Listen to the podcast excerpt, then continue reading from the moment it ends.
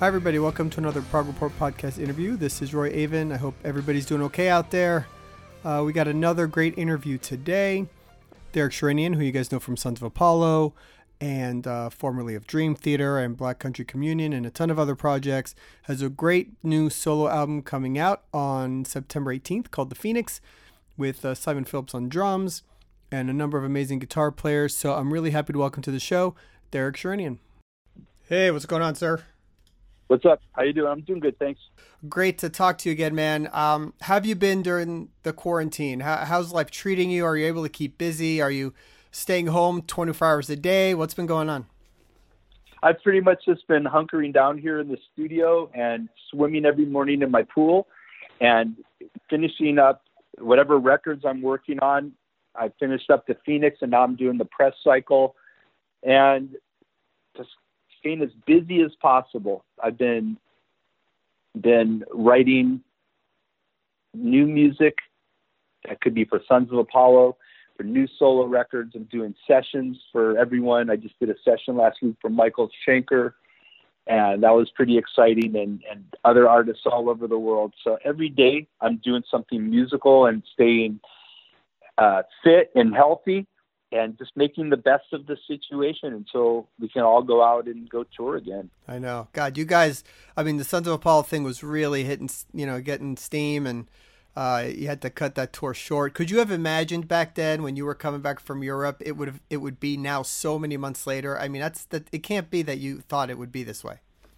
No, I mean, it was surreal while it was happening. I mean, before we set on the plane, I knew that there was some shit going on, and I was saying, I'm going, oh my god, I feel like we're walking into a fucking a nightmare. And because we heard about this happening and the thought of shows being canceled, and sure enough, you know, the second day we're there, we're hearing about Milan being canceled and yeah. and Spain, and we were one of the first bands to pull the tour and come home. And then shortly after, many artists followed suit, and and canceled their tours. And here we are now. So let's just hope that they figure it out and we can get back to business, you know? For sure. Well, I, I, I count myself among the lucky people that saw the show. I caught the show in New York, uh, and it was just awesome. You guys are just tremendous. Oh, thank you. Tremendous. Yeah, it's a great energy. It's a great lineup of, of players. And when everything's vibrating and we hit the stage, we all have the common goal of just fucking kicking ass and and delivering a great show. And the band is special in that way. So. Yeah, no, it really is. I look forward to, to some more stuff. Uh, but let's talk about the Phoenix. Uh, comes out September 18th. Just a phenomenal new solo record. You have it's like a who's who of of uh, stellar musicians. Simon Phillips is back with you. Uh, Tony Franklin. Uh, who else? Billy Sheehan, Steve Vai, Zakk Wylde, Joe Bonamassa, Bumblefoot. Kiko. Kiko, uh, I, it's crazy. It's it's a it's an amazing lineup. I mean, when you're putting together a solo record, uh, I imagine this is a common question for you, but how do you decide who plays on what? Does it resolve itself sort of as you're writing a track? It sounds like a Steve Vai thing, or you know, or, or is it somebody you just happen to be talking to on the phone that week? How's it work out? Well, I hear when I'm writing, whatever the vibe or mood is, I hear certain instruments and certain tones and and players. Like if I'm hearing something very aggressive and and metal, I always hear Zakk's guitar because I think he does that the best. Or if I hear something with fretless bass, I always hear Tony Franklin's bass in my head. So these are all players that are my friends that I've played on many of my records and I've played on theirs as well. And I just have my it's like an artist. I have my palette of players or sounds. Yeah. That I use. Is that uh, that's got to make you feel really good. I mean to to have these kind of guys that you can call up and they and they say yes. Has there ever been a time when you've been really nervous uh, asking somebody and and you weren't sure if they would say yes or no or you know that type of thing?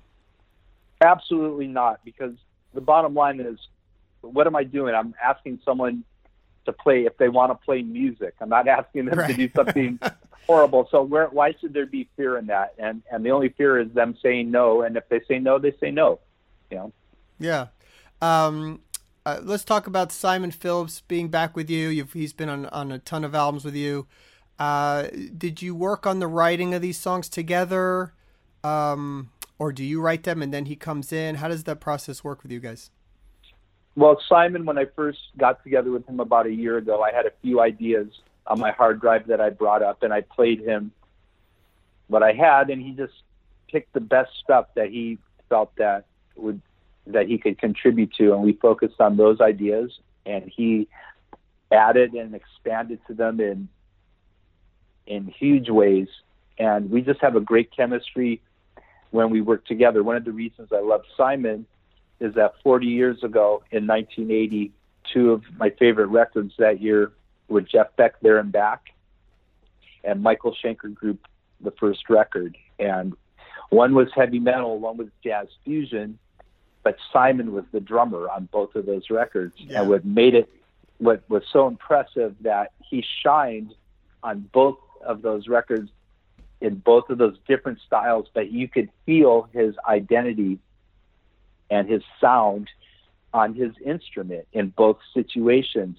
That combined with the impact that Eddie Van Halen had on me in 1978 when I heard his guitar and the power of being able to transfer your personality through your instrument and to be able to be identified immediately once people hear you that had that was the most important aspect about being a musician to me more important than playing a million miles per hour but to have that signature sound and identity and if you look at my records every player that's on there has a signature distinct sound.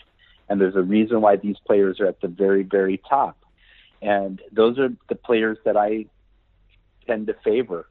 And I just yeah. feel very blessed to be surrounded with these guys.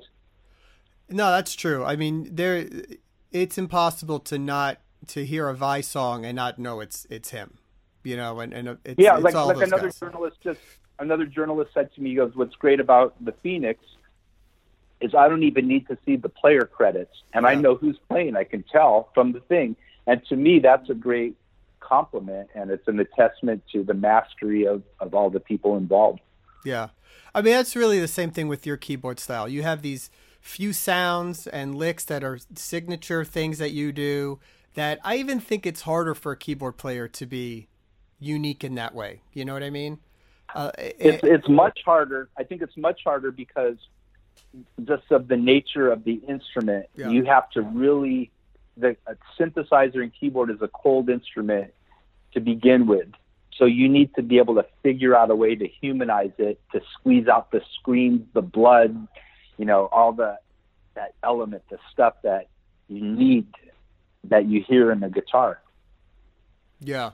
Um, you also have, of course, Joe Bonamassa on, on here, who you work with in uh, in Black Country Communion, and uh, the track "Them Changes," which is just killer. Um, that's the one vocal track, and right away, again, you know it's him singing and playing. It's easy, uh, but um, you know, uh, talk about working with him just generally as an artist, not even just on this record. I mean, he's just incredible. So, uh, what's the sort of vibe when you guys get in a room and, and work on stuff? Joe and I, when we first met on the Black Country Communion One session, we immediately connected and and got along. You know, banter and joke, and playing wise, there was an immediate respect. And I mean, after doing four BCC records with him, and I toured in his solo band for two years as well, we uh, we've just developed a really great friendship and, and mutual respect. And I'm very proud of the success that Joe has reached worldwide. I mean, right now he's the number one selling guitar player in the world. And as far as blues guitar, it just doesn't get any better than Joe Bonamassa right now. And so him coming to play on my record and sing and and do the video and and help me out, I'm very glad. I have very gracious, you know, very have a lot of gratitude for that. Yeah. My dad, uh, this you know, was on to Joe Bonamassa. I don't know, more than ten years ago at least, and uh, was was going to see him live, showed me all the music, and I hadn't I hadn't heard of him yet. I'm not that much into the blues scene to to know you know uh, as much, but uh, my dad's a big music crazy guy, and uh, uh, but yeah, and, and just started showing me the stuff, and then to see where that is gone from. You know, he was just he was playing still decent sized venues then, but now it's become arenas, Royal Albert Hall, and all this. It's crazy. I mean, it's an amazing achievement. It's really amazing. It's amazing, phenomenal what what he's built, and uh, all the credit goes to him. Yeah, you also work with Tony Franklin, who is who uh, I looked and it, it, it he's been on all of your solo records. I guess is that is that right? That's correct. Yeah. All eight. That's amazing. I I'm a and huge would, fan of his. Play, he's a, a fantastic player. Ever since he played on my my first Planet X solo record, I've, I've been a fan, and I'm doing a session with him tomorrow with he and Simon. I can't reveal what it is, but let's just say that he's going to be on my ninth record as well. That's amazing. I uh, I mean, I've I was a fan of his since The Firm. I mean, that's which I love that bass playing, and then Blue Murder. He's he's just really one of the best uh, around, and uh, and the most recognizable fretless sound. Right? I mean, it's just right on. You know, it's him. Fantastic. Like that's what I was saying. He has that identifiable special sound. Yeah. And there's, I mean, let's look at it seriously. There are so many musicians and they're playing amazingly technical passages on their instruments or drums or whatever it is, but you can't distinguish them from a thousand other people. Yeah. It sounds great. There's nothing wrong. You can't criticize it, but it's there's no signature on it. Right. No, it's it's. So my uh, point is, it's a rarity. It's not something that you can consciously do. You it has to be in your personality, or there has to be a way that you can filter, take down the filter between your essence and your instrument, and you have to be able to channel that through the instrument without that filter in order to really pop out. And that's a art. That's a, a God gift, I think, and very few people have it. No, it's true. You know what? It's sort of similar to sports.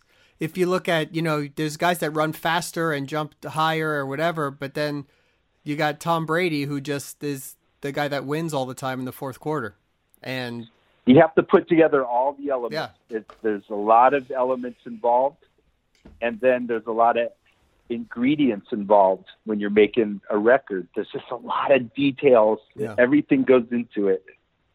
What one thing I've I've started to become fascinated with is like the the the professionalism that comes with being a musician on on your level and, and a lot of the guys that you play with, right? So it's not just like you're saying practicing and being uh, really good at playing a scales or or whatever it is, but like like with um with any sport, there's the different gear and how to take care of the gear and um you know fine tuning things and how to put things in special rooms so they sound better. You know, at what point in your uh, evolution, so as, becoming a professional artist, do, does it change? Did it change for you from just being in your room and jamming away on a keyboard to then becoming, making it professional and learning what that all takes? Do you know what I mean?